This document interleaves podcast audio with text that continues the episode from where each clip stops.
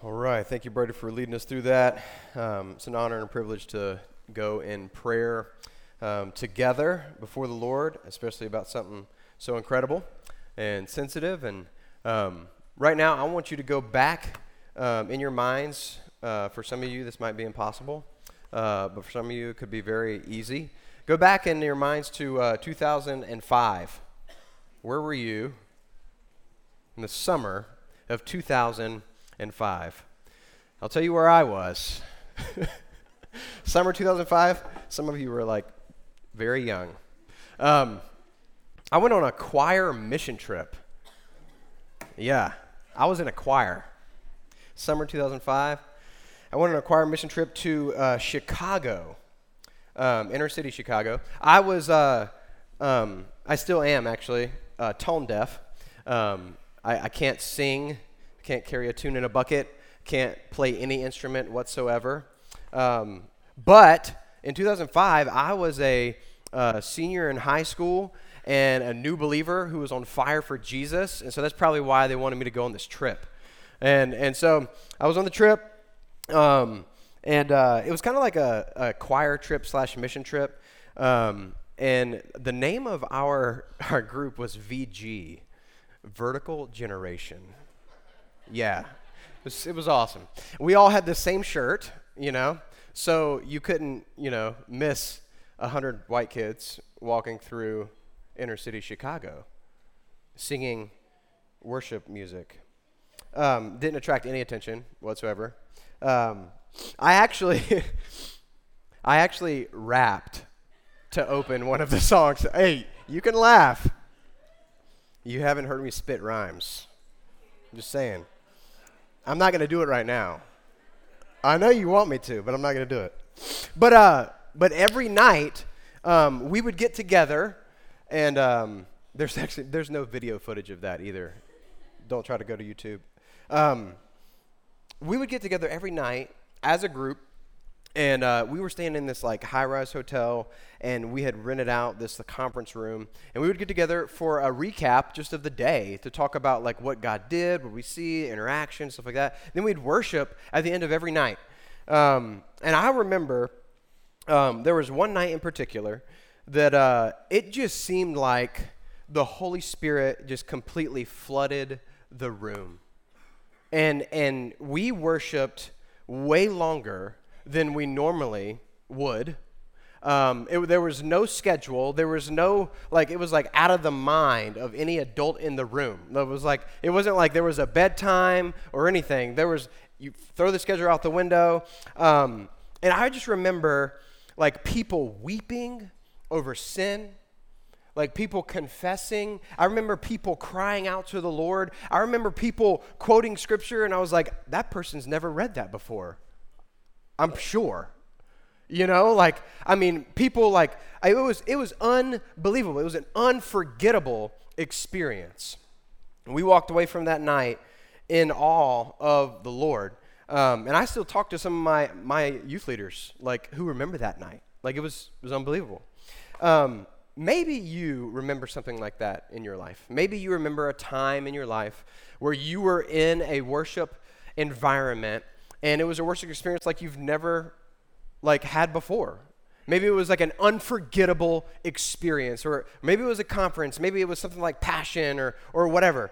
Um, but if you remember from last chapter in Genesis, Jacob had such an encounter with the Lord that he was not going to forget it right? Like, like at Bethel, like north of Jerusalem, hadn't gone very far in his journey, um, up northeast, and, and he has this experience, right? He has this dream, and, and he has, like, the Lord just completely broke him down, and, and he is, he has this vision of God, right? And, and he hears the voice of God, he sees this ladder, right? He, he, he wakes up, and he turns his stone pillow into a pillar, and he anoints it and worships the Lord, right? He has this experience, and he made a vow, right? And then he's like, he's got a little pep in his step to go the rest of the way. Right? He realizes I'm not alone. God just reminded me I'm not alone. He's with me. He is my God. Like he's blessed me. I know that. And so he continues his journey. And, and so you might think, like, we're going to see a lot of God in the next chapter. Well, let's see tonight how much of the Lord is actually mentioned in Genesis 29. Now, we're only going to be in the first 30 verses tonight, um, and we're going to save the, the last five for next week. It's going to connect to chapter 30. So, Genesis chapter 29, um, while you're turning there, I'm going to pray for us before we read it. Father, I thank you so much uh, for tonight. Lord, I thank you that we've had the opportunity to come in here and to worship you, to lift up the name above all names. And Jesus, there is no one like you.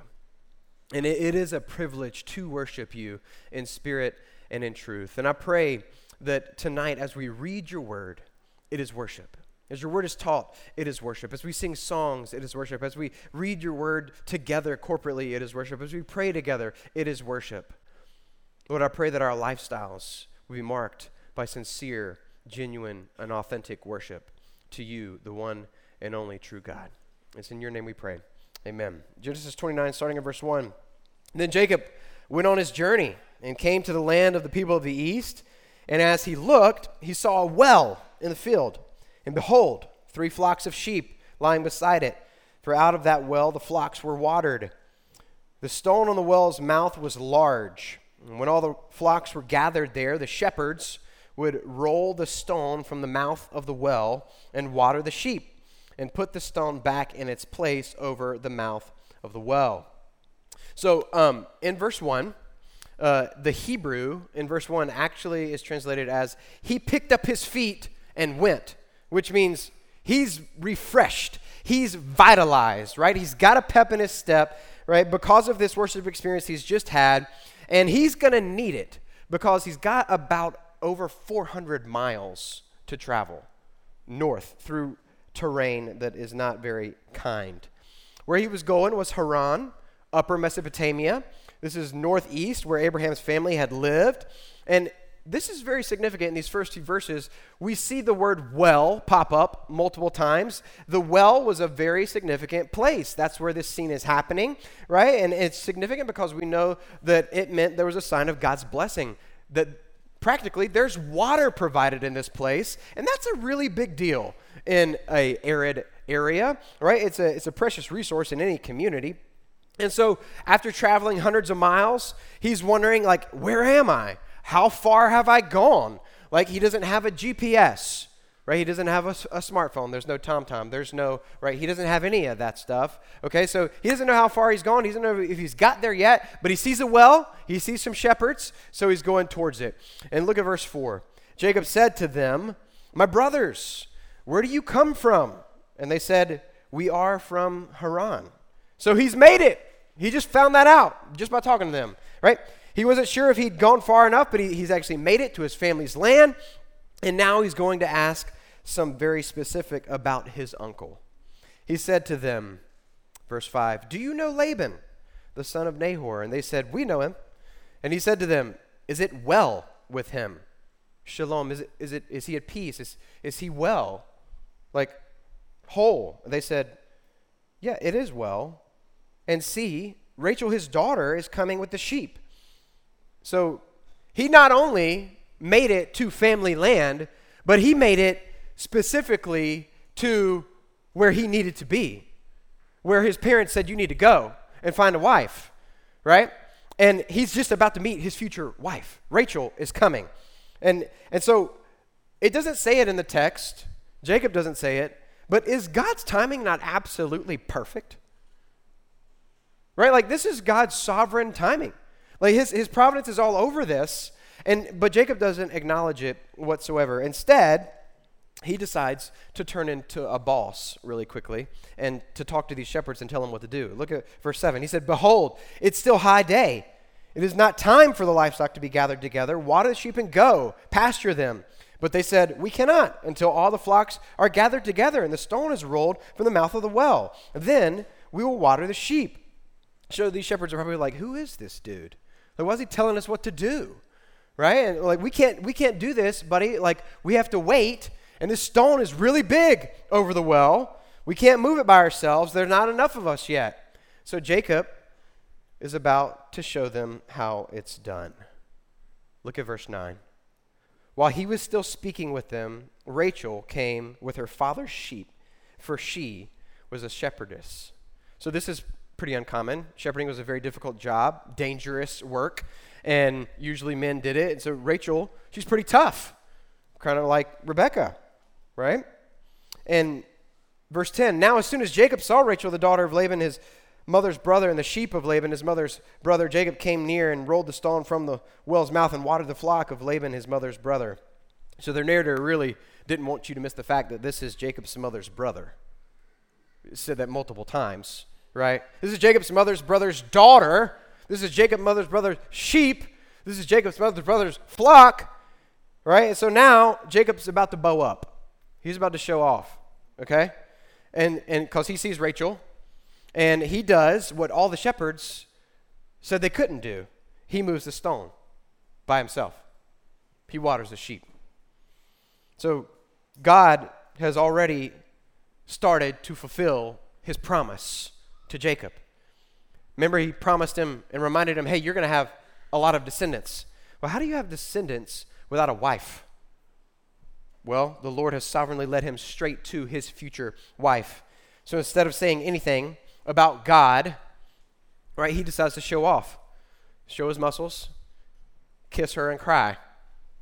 That's what this guy does. Look at verse 11. Jacob, after showing off, kissed Rachel and wept out loud. And Jacob told Rachel that he was her father's kinsman and that he was Rebekah's son, and she ran and told her father. So, this is an interesting scene, right? Sidney Greidanus said this in his commentary. He said, Like Rebekah before her, Rachel runs home to tell her father Laban about the stranger at the well. Daddy, daddy, come, come here and, and see a guy who claims to be Rebekah's son. He single handedly moved the stone off the well and watered your flock. So we, we learn a few things. Like Jacob was not a wimp, as some might suspect him to be, right? He also, he knew how to handle himself. He was confident, and he also, um, he knew what he was doing with the sheep. He was a good shepherd, right? And now I read a lot uh, of mixed reviews about this scene. So there's a few different interpretations when it comes to the kiss. Like, what did that mean? What did that look like? Right? Some people say this is not a romantic kiss. It's, it's more like, like, oh, hey, long lost family. Good to see you. You know, some say, um, got to remember the cultural context. Like, greeting with a kiss was kind of like a handshake for us. Some say this was love at first sight. He wanted the shepherds to leave because he saw his boo coming. And so he wanted to have one on one time. Well, we don't really know exactly what it looked like. However, what we do know is that Jacob is crying tears of joy. Like he's stoked, he's excited. Okay? So, does the beginning of this story remind you of another story about a wife? Someone looking for a wife? Something uh, in Genesis about a well, maybe? Right? Sound familiar? There's a lot of interesting similarities between how the Lord blessed Abraham's servant when he went to look for Rebekah for Isaac and this passage. Tons of similarities, right? Have you ever heard of the concept of divine appointments? Some people like to say chance encounters. That's a complete coincidence. It's just lucky. It's a complete chance encounter. Well, Allen Ross said, Believers do not view such turns of affairs as mere coincidences. Rather, believers recognize that God orders the affairs of human beings. The parallel is more than coincidence. This narrative implies that providence was at work in Jacob's life. So there, th- these were similarities, and there's differences. This is the Rebecca, Isaac, and Rachel, Jacob accounts. There's a lot of similarities. We're going to go over a few of them. They both occurred unexpectedly and very quickly right? They, they both occurred at a well. Uh, but one glaring difference was Abraham's servant bathed his encounter in prayer and praise to the Lord. He acknowledged the Lord openly and worshiped the Lord openly when he realized where he was, when he realized that the Lord was answering his prayer, right? And Jacob does not. So we know that God has sovereignly orchestrated this encounter to accomplish his plan. Now, perhaps Rachel had heard stories about her dad and Rebekah. And so Rachel runs to Laban, her father, and look at verse 13. As soon as Laban heard the news about Jacob, his sister's son, he ran to meet him and embraced him and kissed him and brought him to his house. And Jacob told Laban all these things, and Laban said to him, Surely you are my bone and my flesh. And he stayed with him a month. So lot, lots of running happening in this family. Like, and I don't know if you know, but back then people didn't run for fun, right? It's not like you see Harry running down the road. There's not, not a bunch of Harry McSweens running around for fun, okay? Laban, like, he had a favorable greeting for Jacob. He ran to him, he hugged him, he kissed him, shows him hospitality, right? Um, perhaps Laban remembers when he heard somebody else came from Abraham's house once, and he had a, a big group of people with him and a lot of awesome things that he gave us. Maybe there's more of this awesome stuff to be had at the well. So he runs. He must have been disappointed when he found Jacob with nothing. He didn't have a caravan. He didn't have a bunch of, of, of flocks of anything. Right? He, he didn't have a bunch of money. He didn't have a bunch of treasure. He didn't have a bunch of servants. He had nothing. The, the narrator tells us in verse 13 that Jacob told Laban all these things. what, what is all these things? What did, what did he tell him? Did, did he tell him that he had just cheated his brother out of the blessing? Did he tell him he just deceived his father to get the blessing? Did he tell him that, hey, my brother wants to kill me, so I came here to get a, wife from your family? Did he tell him that? Or did he tell him, like, how his journey went? Well, Laban's statement is interesting. Surely you are my bone and my flesh, after hearing Jacob tell him his story. Sidney Greidanus said, Laban seems to be saying, You and I are cut from the same cloth. We're both greedy for more wealth. We're both willing to deceive to get that wealth. I found it pretty interesting that Jacob was actually 77 years old in this scene. He's 77 years old when he meets Laban. So it's been almost 80 years since Genesis 24, right? When Rebekah left Laban's house. And if you remember in Genesis 24, 50, uh, verse 50, it says, Then Laban and Bethuel answered Abraham's servant, and they said this The thing has come from the Lord. We cannot speak to you bad or good. Behold, Rebekah is before you. Take her and go. Let her be the wife of your master's son, as the Lord has spoken. If you contrast Abraham's servant praising the Lord and here Laban acknowledging God's hand in the whole thing, you contrast that with Jacob's interaction with Laban, what's missing? Any mention whatsoever of God in Laban's mouth. Right? This is, as far as we see, this is just a happy family reunion.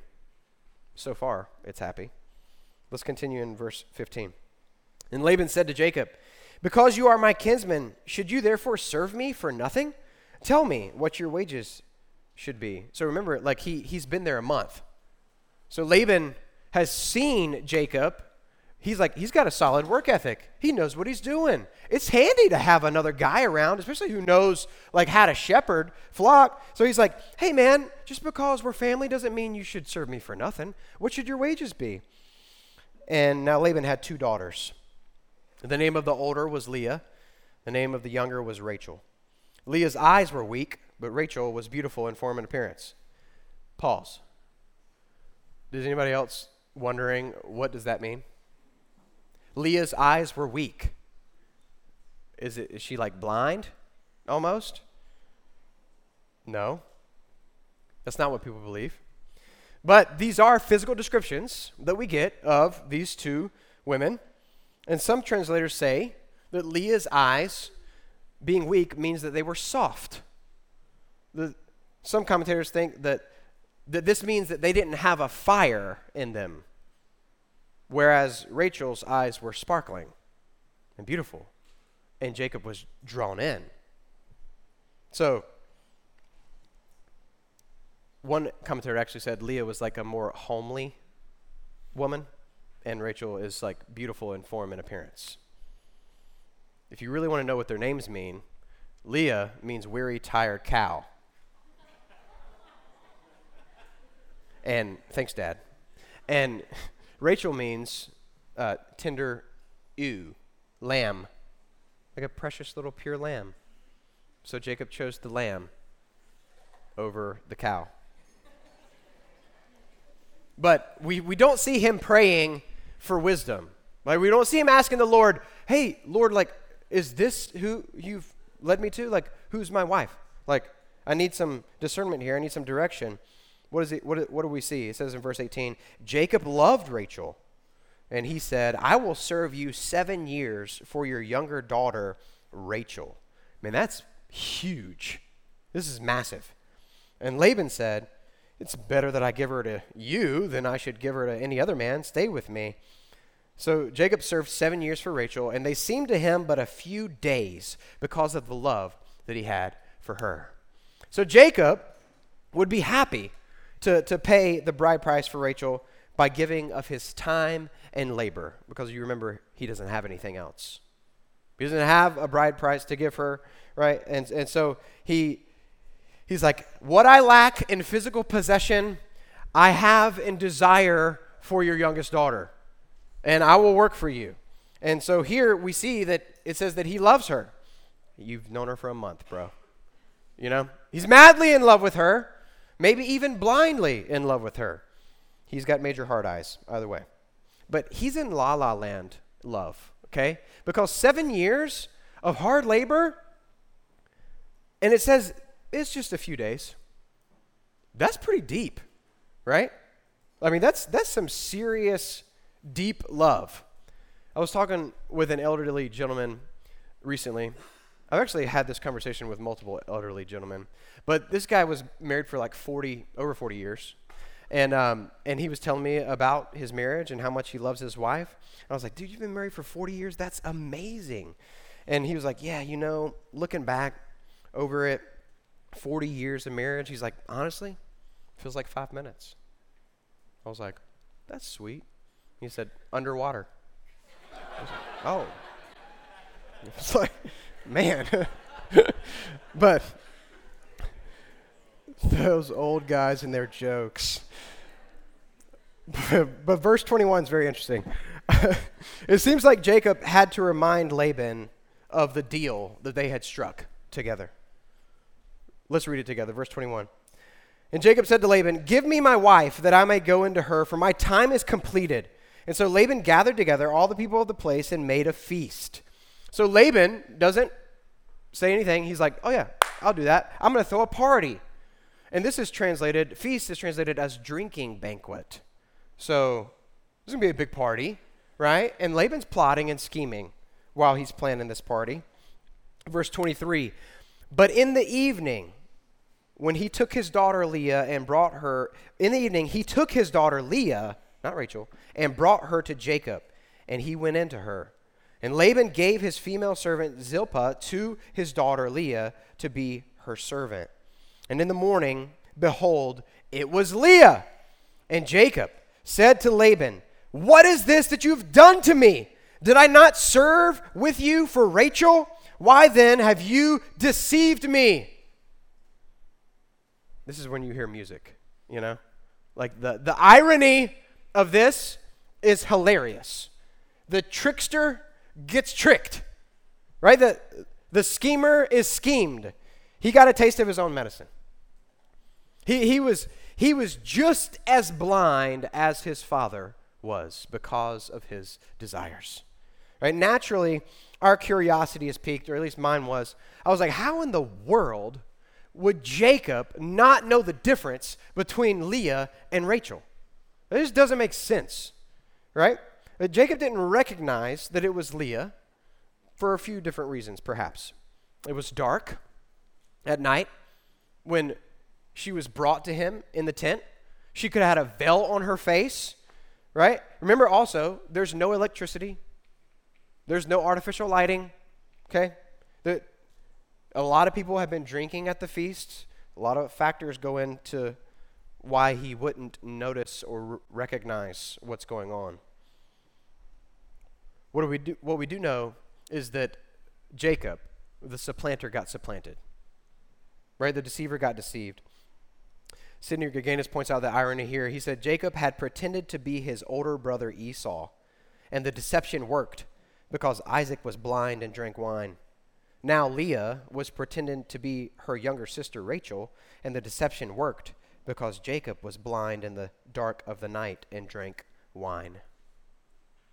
My, my, how the tables have turned. Laban was just a good liar, just as good of a schemer, just as good of a manipul- manipulator, cheater as his sister. He must have ran in the family, right? Remember what Rebecca did with Isaac? Allen Ross said Jacob would realize that this deception was designed by God to make him, the deceiver, know that such de- devices were repugnant to God. Jacob's learning a lesson here, right? Yeah, hey, what, you, what you sow, you will reap. Your sin's coming back on you, buddy.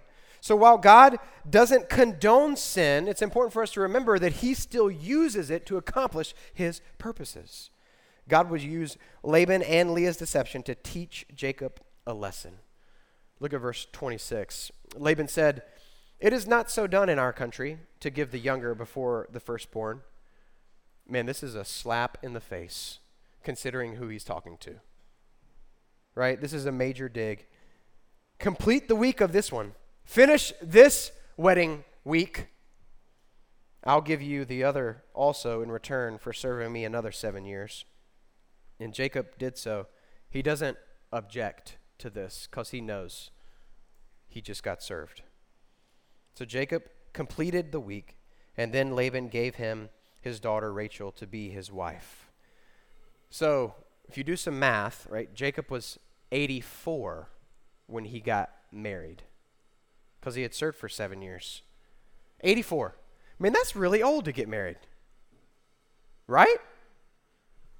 I don't know about you, but if you're single, I think that gives you some hope. I mean, God can still bring you to the, the woman of your dreams, the man of your dreams, even if it's really late in life. Did you notice how unapologetic Laban was? Like, he didn't explain his, like anything, like he didn't have to. Right? It was against their custom for the younger to get married before the older. I used to think that Jacob had to wait 14 years to marry Rachel. But a close reading of the text shows us that he finished the week with Leah, and then he also got Rachel. But then he had to work another seven years. So he actually got married to two women in one week. So, verse 29 Laban gave his female servant Bilhah to his daughter Rachel to be her servant. So Jacob went in to Rachel also, and he loved Rachel more than Leah and served Laban for another seven years. Wow. Is this not a crazy turn of events? Right, like a lot as a lot of time has transpired, a lot of stuff has happened, a lot of ground has been covered in this brief 30 verses. In his commentary, Ross said, Now Jacob would understand how Esau felt. Now he would serve seven more years and receive a divided family, a loved wife and an unloved wife, who had shared in the deception. So at the end of both seven year stints to Laban, Jacob would have been 91 years old. At the beginning of this text, he was single and 77. At the end, he's 91 and married to two women and their sisters, and they're not equally loved. Can you say house divided? This is, this is misery. Jacob, having more than one wife, is describing what actually is happening in the narrative. It's not prescribing that for us today. Once again, we see God use the sinful, selfish acts of men to accomplish his purposes. You know, it's interesting to note that there's absolutely zero mention of the Lord in verses 1 through 30. Zero right? The interactions between these characters is strictly business. By reading this, you would have thought Jacob had just he had just encountered God. Right? Like he, he just had a vision of God. He just had a dream. He's just seen a ladder, just seen angels going up and down, just seen heaven and the Lord speak. And does Jacob mention the Lord once? No. He's eerily silent about God. He doesn't say anything to Laban that would signify faith, that would signify trust, that would signify that he depended upon the Lord for his journey, for bringing him to where he was. And he doesn't signify anything that, hey, Laban, I'm I received Abraham's blessing. I'm the one who's going to carry on this covenant blessing. In the eyes of the world, this entire transaction just looks like it's just pure business. Sometimes that's how we live our lives, right? We, we have these, these moments in time in our lives where we have an amazing worship experience, where we, we make a vow to the Lord. We're like, that was incredible. I'll never forget that. I'll never be the same because of that. You remember that? And we leave it in that box. We leave it compartmentalized. And then we go on to live our lives, not acknowledging that the Lord is there, that the Lord is still in control. We like to do things our own way, even when we've encountered God. But Jacob, you know, he doesn't seem like the best candidate to be the bearer of the blessing. How often do you and I do the same thing? How many times have I left God out of a situation? How many times have I forgotten that God is in this circumstance? This is not a coincidence. Right? We, we have every blessing in Christ, but sometimes we live like orphans. We've got access to God's throne of grace in prayer, but we feel like we're disconnected. We're blessed with God's presence, but yet we feel alone. We're empowered with the Holy Spirit, but yet we feel weak.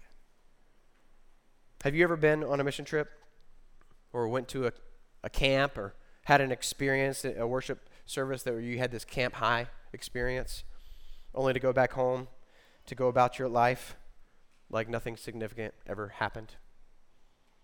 like you hadn't encountered God?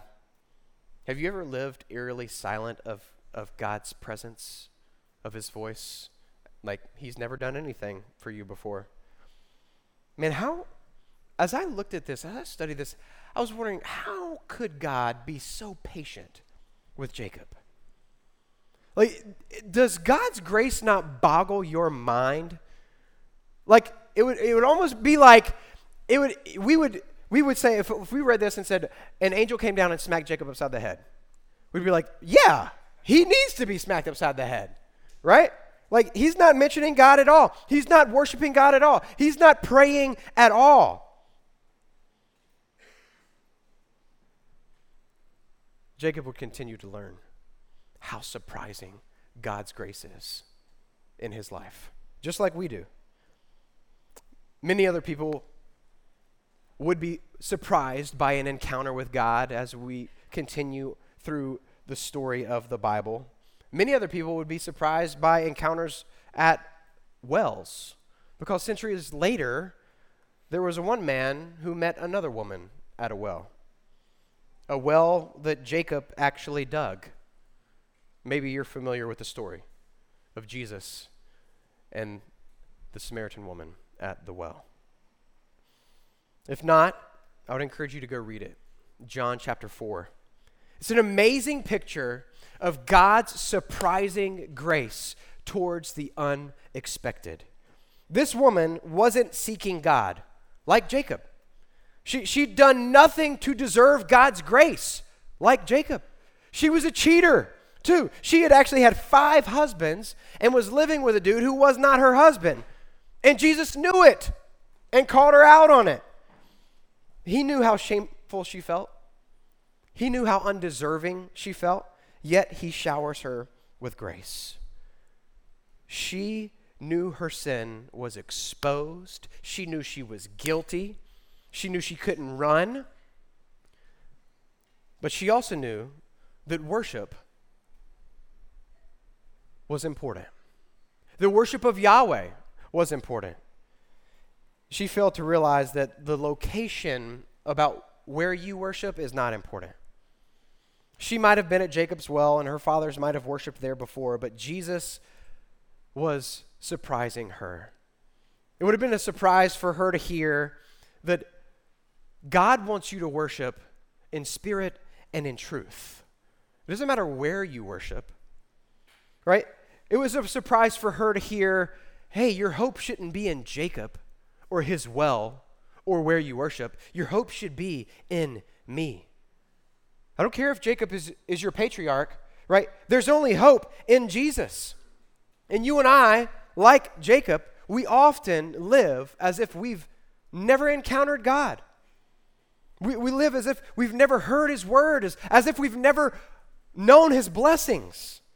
But God has surprisingly showered us with grace.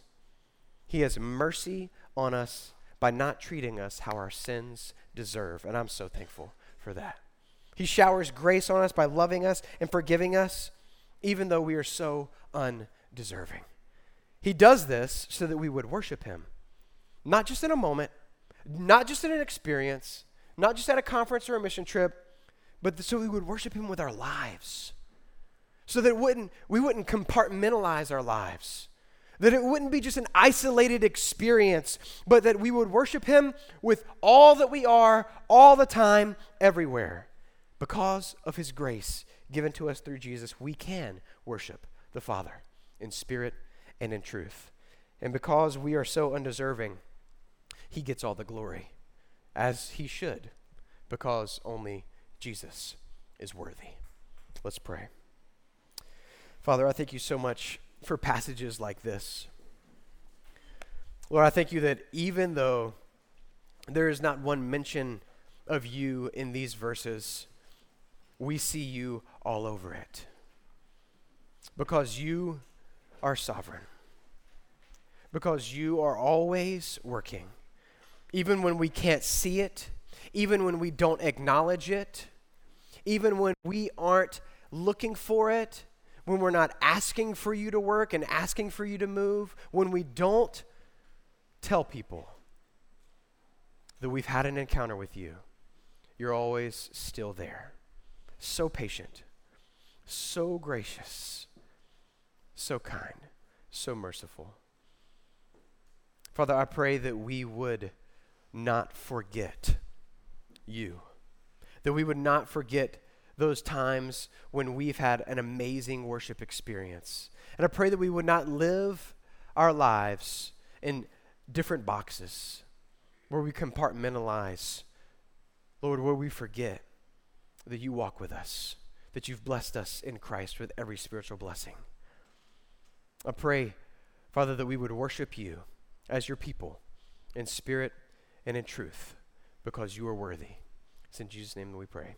Amen.